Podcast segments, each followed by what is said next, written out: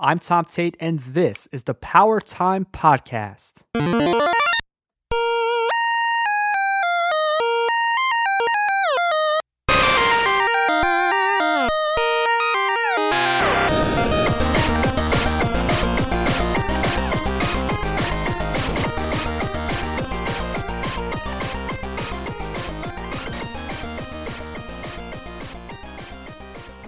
What's up, Power Players? I'm Tom Tate. I'm your host and guide. I will be taking you on a time traveling trip through our past, one issue of Nintendo Power at a time, our favorite classic Nintendo magazine. So, we're back after a bunch of DLC episodes with a fresh look at the next issue of Nintendo Power, and this is volume 17, the Final Fantasy Strategy Guide. So, I'm really, really excited. I'm actually a week late with this episode, so I apologize. I know you're tired of hearing my apologies. Uh, funny story with this one is I was all set and ready to record this uh, episode last week, and it occurred to me at the last minute that my mother in law was staying with my family that week, and my mother in law happens to stay in the same space where I record these episodes. So I need to find a backup space in my house. I have a closet that might work. Uh, so if you can imagine the luxurious lifestyle of a podcaster, it would be me huddled up in my closet amidst all of my clothes to bring this content to you. Uh, that might be me next time my, mo- my mother in law is in town. So uh, we're going to just jump right into this episode. I'm back in uh, my normal recording space.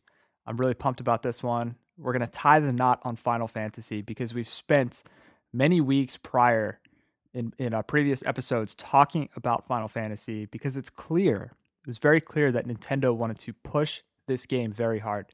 So we will get into Final Fantasy today. We'll take a look at the strategy guide that Nintendo Power put out, and we will play some of Final Fantasy's memorable soundtrack. So, as I've mentioned before, I am a huge fan of the Final Fantasy franchise.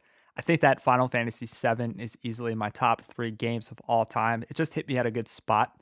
I'd probably argue that Final Fantasy VI is the better Final Fantasy. I've played one. I've never played two through four. So those are games in my backlog that I have to catch up on. Definitely in my bucket list. But yes, I've played Final Fantasy one and it was good. It's a true classic for the NES. Uh, so I'm really pumped about this one.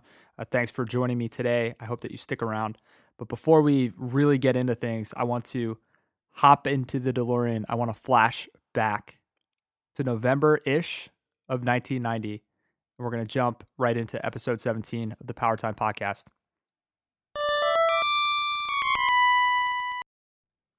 So let's head on back to uh, November of 1990. Let's say that you picked up Final Fantasy for the NES, for the Nintendo Entertainment System, and you've been playing it for a bit.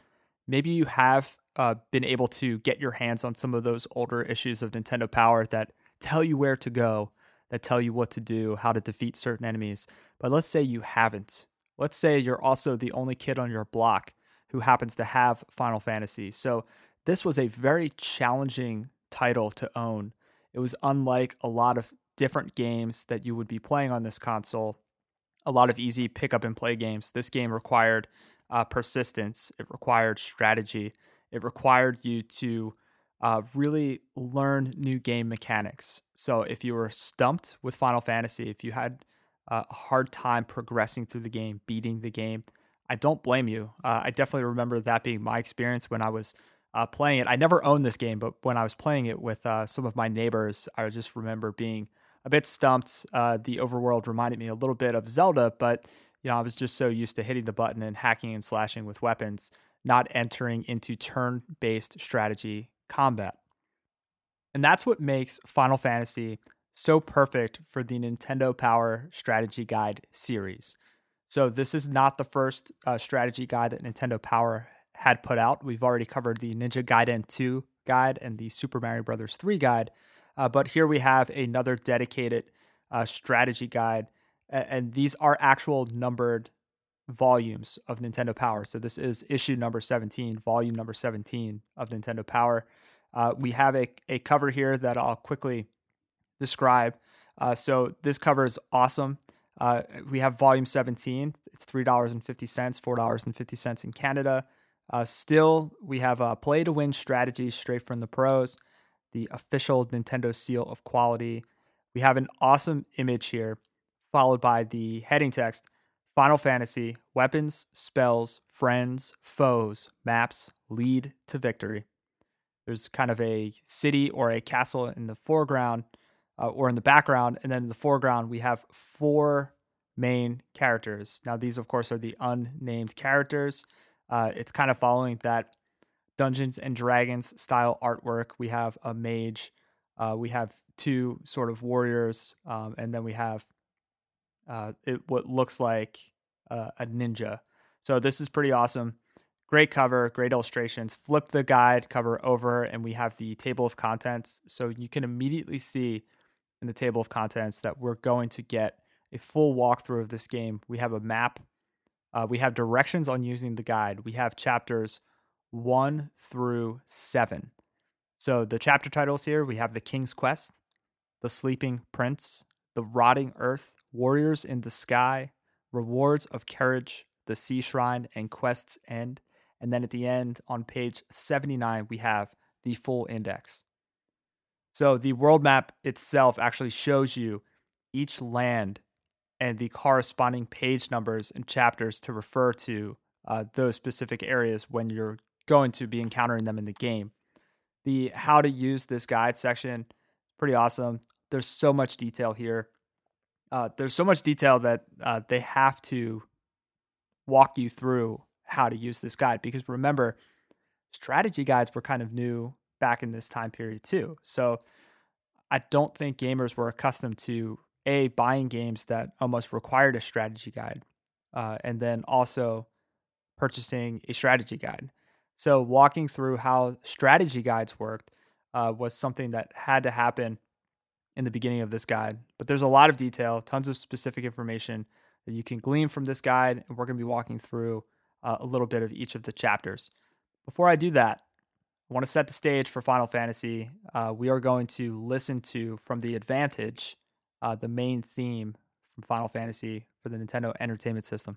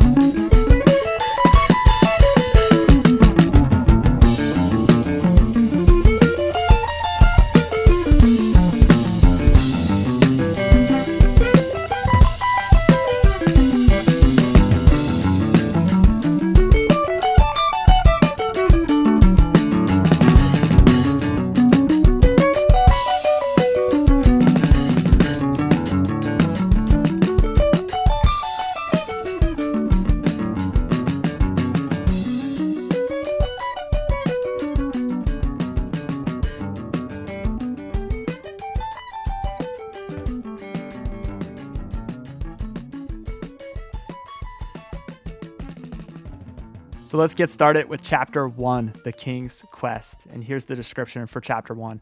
As the game opens, four travelers have appeared at the gates at the castle in Corneria. All are young and inexperienced, but bold. One seems to be a fighter, a knight in training. Another appears in the garb of a martial arts black belt. The two remaining members of the party are mages, apprentice wizards. Their coming was foretold long ago. So it's clear that we have these four heroes They're approaching uh, the castle in Corneria, and this was a part of a prophecy. So the King's Quest, uh, the imagery, uh, the illustrations on this page, very reminiscent of that 80s, 90s esque uh, Dungeons and Dragons kind of uh, metal rock album covers uh, artwork, and that that exists throughout this guide. So I think that that's really cool. You don't get that level of uh, care these days. I don't I don't really see this level of you know kind of hand drawn illustrations for video games as frequently, but it's it's a good touch and it's definitely reminiscent of that early '90s, late '80s style. Uh, there's lots of detail put into every page. And what I loved about the strategy guides with Nintendo Power, uh, and really just Nintendo Power in general, is the story and context that you get in the copy, the text that is written for these pages that you just you just didn't get this from the game. So it was really exciting. Here's an example of what I'm talking about. So flipping the page, uh, there's a little section here called Rise and Fall. Corneria town was once called the Dream City. That was before the darkness and the rot began spreading upon the earth. In those golden days, four orbs of power controlled the four elements of wind, fire, water, and earth. But then the light drained from the orbs, and the balance was destroyed. As shadows lengthened and the ground shook with tremors, Lukahn the prophet announced that four heroes would appear in time and grapple with this new evil. The Light Warriors, he named them, and then he departed to join the circle of sages at Crescent Lake. In the kingdom of Corneria, as in all the free world, the evil spread from day to day. Nightmarish creatures now roamed the forest, and cities lay in ruins. The Dark Age had come at last, and leading the forces of shadow was a knight named Garland. It was he who had crippled the four orbs, and it was he, too, that kidnapped Prince Sarah of Corneria. Only the coming of the Light Warriors could save them. So, this really sets the tone, sets the scene for how Final Fantasy starts. And you just don't, I mean, you, you get a little bit of this through talking to people, but you just don't get this uh, so much in the game as you do reading it here. Uh, it's pretty awesome. And we get these little bits in each chapter of the guide. So each chapter has these little uh, story setting narratives that gets weaved through the strategy guide. So turning through the pages here, uh, every section starts off with that uh, specific chapter's world map and identifying what pages correspond with each town or location in that section. We have the story snippets, like the one I just read, uh, and little facts and extra areas like where you should level up, uh, what types of enemies frequent which locations, and what you may need to progress. So there's all these little uh, snippets that kind of pop out of the map uh, where they'll show you specific locations. And then as you turn the pages, each location then gets its own breakout with clear step by step direction on where to go. So you have locations of treasure chests and what's in them more story to help provide context on what you're doing, call outs for special items, like here's a call out for TNT uh, dynamite. Whenever there's a shop, uh, a list of what you can purchase is presented with the price, the description, uh, and for spells, it will give you a best buy, yes or no declaration. So it will let you know what spells to pass on and which ones to purchase, which is really helpful in any RPG. Uh, there's also a breakout section per area that lists enemies along with their hit points, attacks, weaknesses, and a screenshot of what the enemy looks like. Another thing that I really appreciated was that it, it looks like it tells you specifically uh, the strategy guide recommends what level your light warriors should be at before you attempt to attack certain enemies or head into certain areas. So, just a spoiler alert if you've never played this game, you start off your adventure by rescuing a princess from the evil knight Garland, and this opens up a bridge that allows you to cross into a new area. And that uh, is when the title screen appears with the game credits, along with, and so their journey begins. It's just kind of cool that you don't see the opening credits uh, before the actual game starts. You have to save the princess first. But let's take a break. Let's check out the opening theme right now. We'll listen to that and then we'll come right back.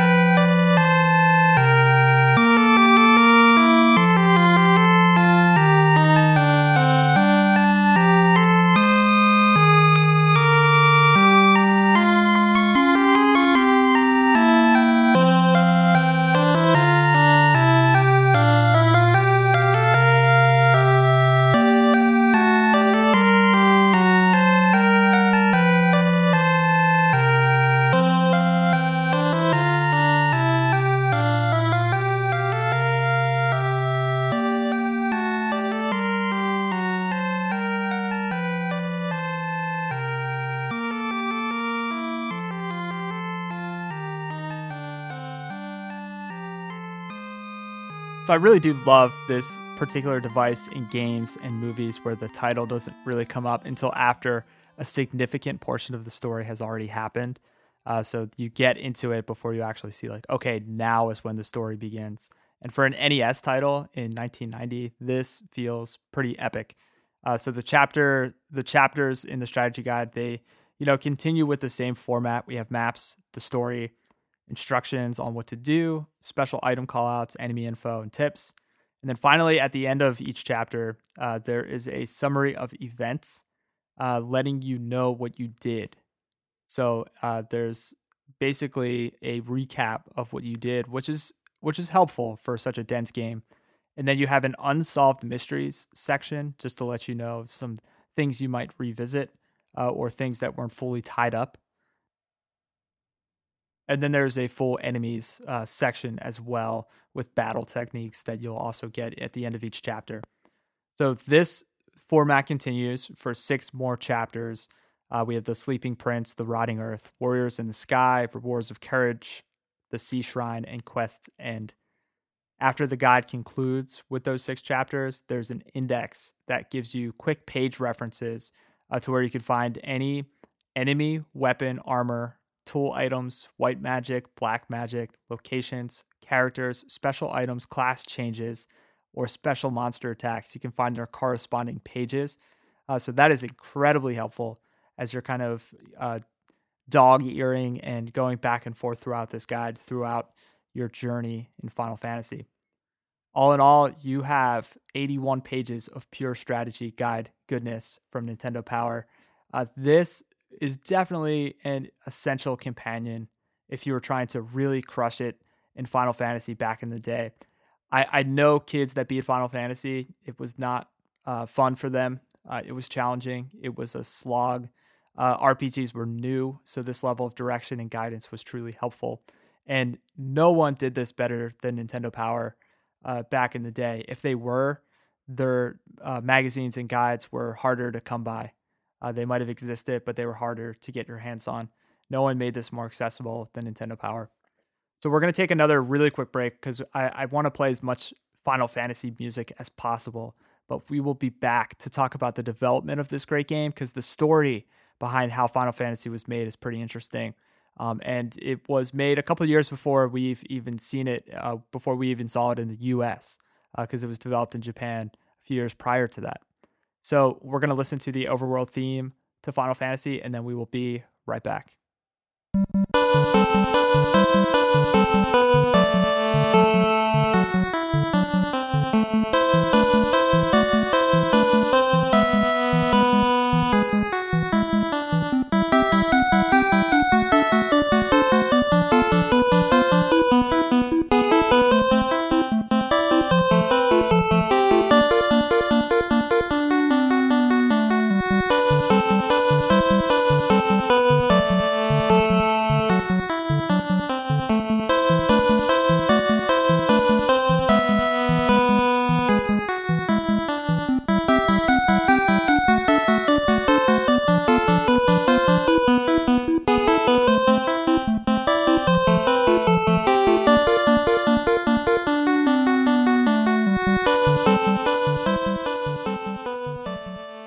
Let's jump into the history, the development of Final Fantasy.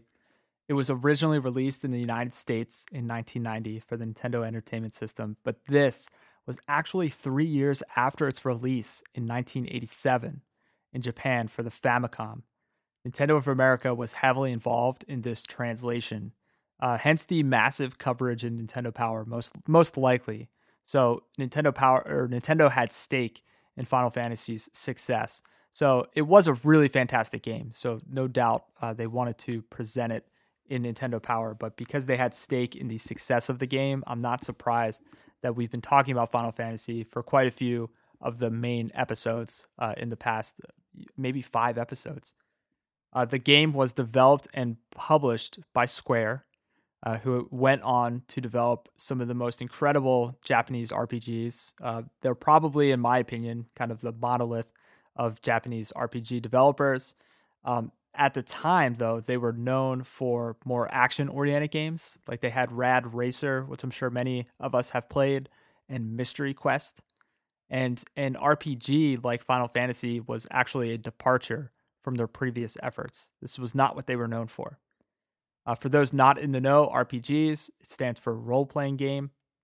Uh, RPGs like Final Fantasy, they introduced a lot of different gameplay mechanics that gamers weren't yet accustomed to.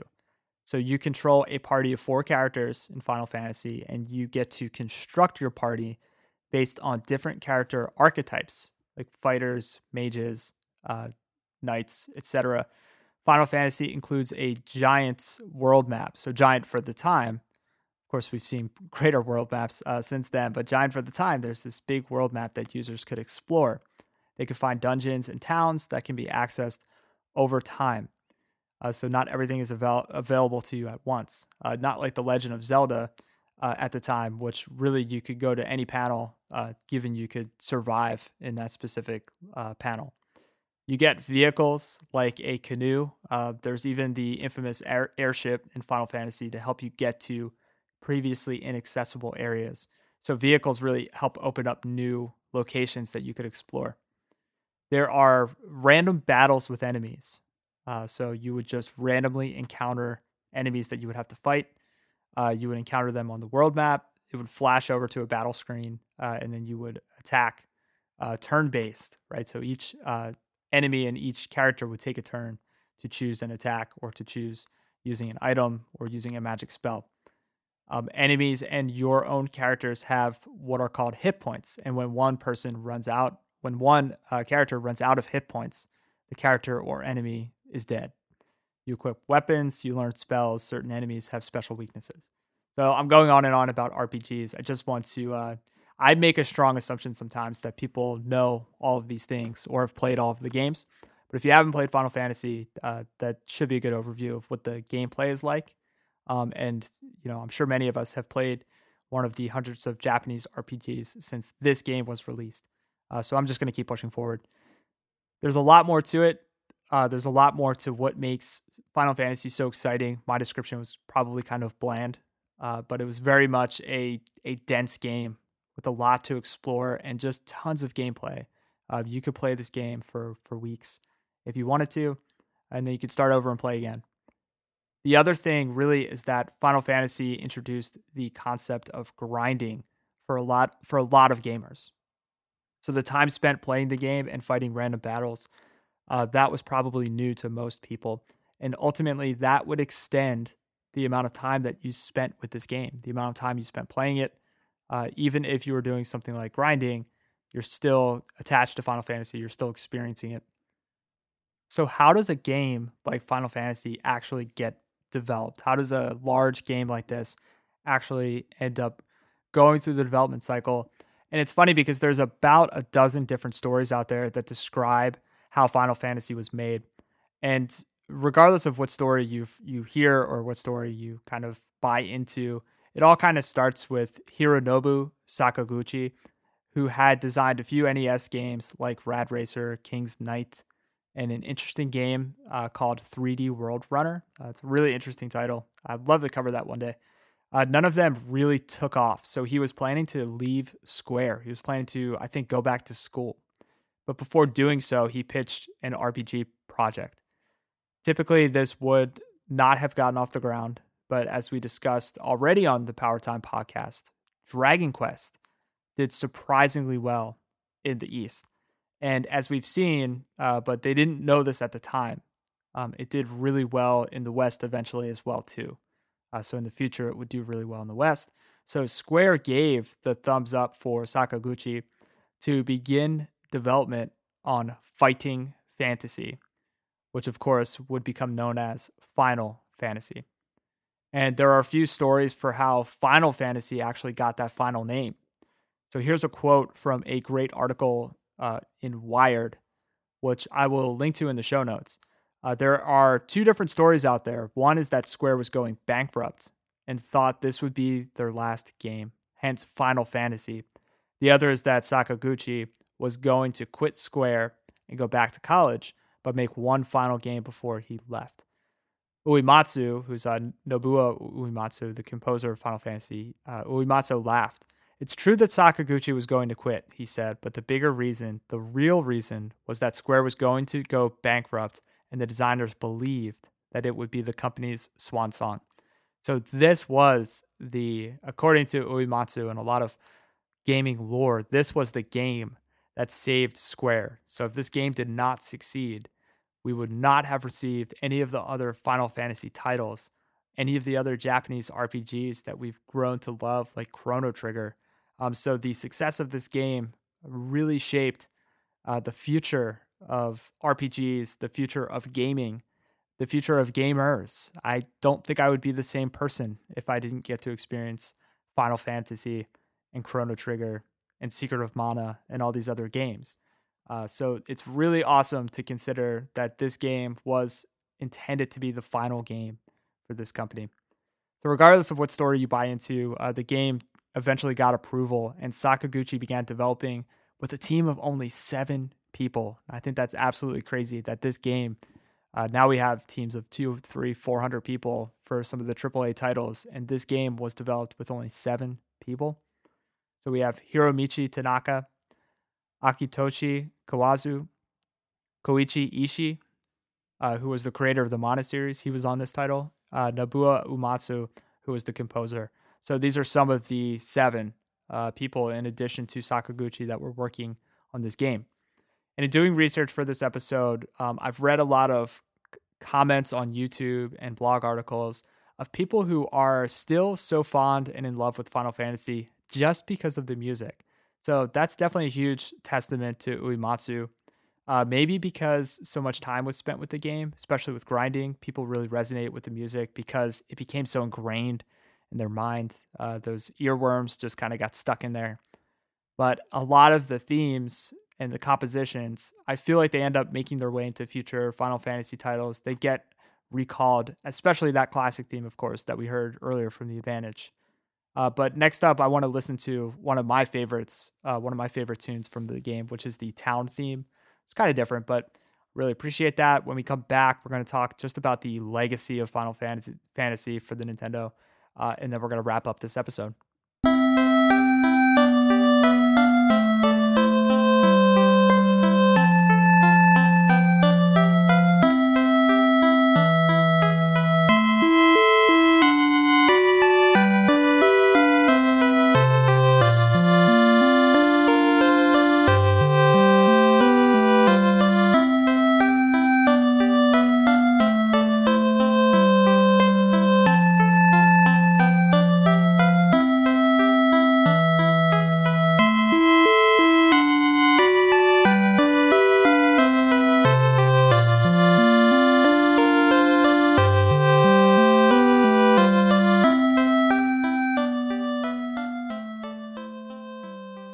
Just want to wrap up this episode by talking about this game's legacy and where you can find it and play it if you are ready to take it for a spin, especially if you haven't already.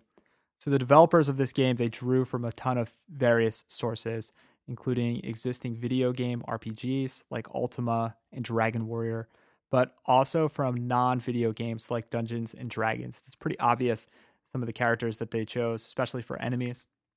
And there's a great retrospective on Final Fantasy over at hardcoregaming101.net. Uh, this was written by Patrick R. And here's uh, just a great quote from that. Dragon Quest slash Warrior may have invented the JRPG, but Final Fantasy made it good. Moreover, until Final Fantasy came along, the hero's primary objective in most adventure games was usually the same save the princess. Final Fantasy has a princess that needs rescuing too but its situation is a little different. Saving the princess isn't the last thing you do in the game, it's the very first. It's the prelude, something you need to get out of the way before you start your real quest. You don't even see the title screen before Princess Sarah is returned home. I honestly think this was Square's way of saying, let Erdrick and Link save the princess. You've got bigger fish to fry, kid. This is totally true. I love this. Uh, there's this deepness to Final Fantasy that we may not appreciate by today's standards, but at the time, it was pretty cutting edge, both in gameplay and story. Uh, the success of the game laid the groundwork for a plethora of JRPGs, including plenty more uh, in the infamous Final Fantasy franchise. Some of my top games Final Fantasy 6, 7, 9. Uh, these were all released in this RPG series, and many of the themes and tropes that are present in Final Fantasy 1 they carry through uh, throughout the series. So, if you want to play Final Fantasy today, there are quite a few options. So, that's the good thing. Um, of course, you can find a copy on NES, uh, or you can play on the NES Classic if you manage to get your hands on that. Happen to have just been discontinued, so the price has skyrocketed. So the game was re-released with Final Fantasy II in the early 2000s for PlayStation, and then re-released again for the Nintendo DS. So for PlayStation, it was known as Final Fantasy Origins, and for the DS, it was known as FF uh, Final Fantasy One and Two: Dawn of Souls.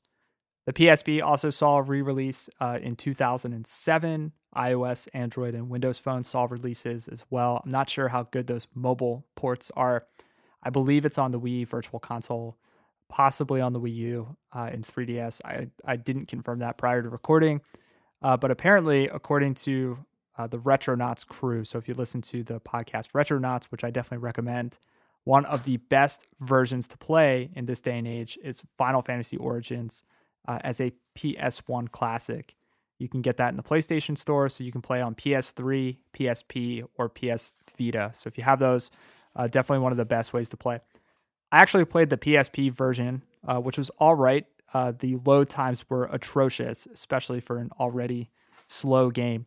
Uh, it's a challenge to play Final Fantasy now, I think. Uh, if you are looking to cross it off your bucket list and experience it, I'd probably agree and recommend finding that PlayStation version. It might make it a little bit more palatable. Uh, but if that's not appealing to you either, I guess you can go play Final Fantasy 15 or World of Final Fantasy or something else that's a little bit more next gen. Maybe you could watch a Let's Play video on YouTube, uh, or maybe you can just go play Breath of the Wild, uh, which I just finished the other night, or quote unquote finished. I saw the credits. Uh, I still have maybe 20 or 30 more hours left of amazing content and side questing to do in that game, uh, but I did take it to the end. So that's off topic. Uh, Final Fantasy is fantastic. I definitely recommend checking it out, even if you watch just some truncated uh, videos on YouTube where you can just see some of the main things, learn a little bit more about it. But that's it. That's going to wrap up today's episode, the end of episode 17. Uh, but if you are a Final Fantasy fanatic, do not fret. We have Final Fantasy 2 in just 13 episodes from now. We will be covering that uh, with Nintendo Power Volume number 30, in which it is the cover story. So hard to believe that we are so close to the Super Nintendo issues. This, of course, is the uh, American release of Final Fantasy 2. Uh, so it is for the Super Nintendo, but I can't wait. Can't wait to get into the Super Nintendo days. Uh, next week, we will continue kind of tearing through 1990. We'll take a look at Dr. Mario, which is one of the classic puzzlers from this era. So tune in and check it out. Thanks so much for your time and attention and for joining me today. If you haven't already, uh, definitely subscribe to the podcast through Apple Podcasts, Google Play, or your favorite podcast listening app. If you are digging this show, and I hope that you are, a quick review on iTunes lets me know how you feel. So you can leave that on powertimepodcast.com slash iTunes. We'll take you right there. And of course, you can always reach me on the internet.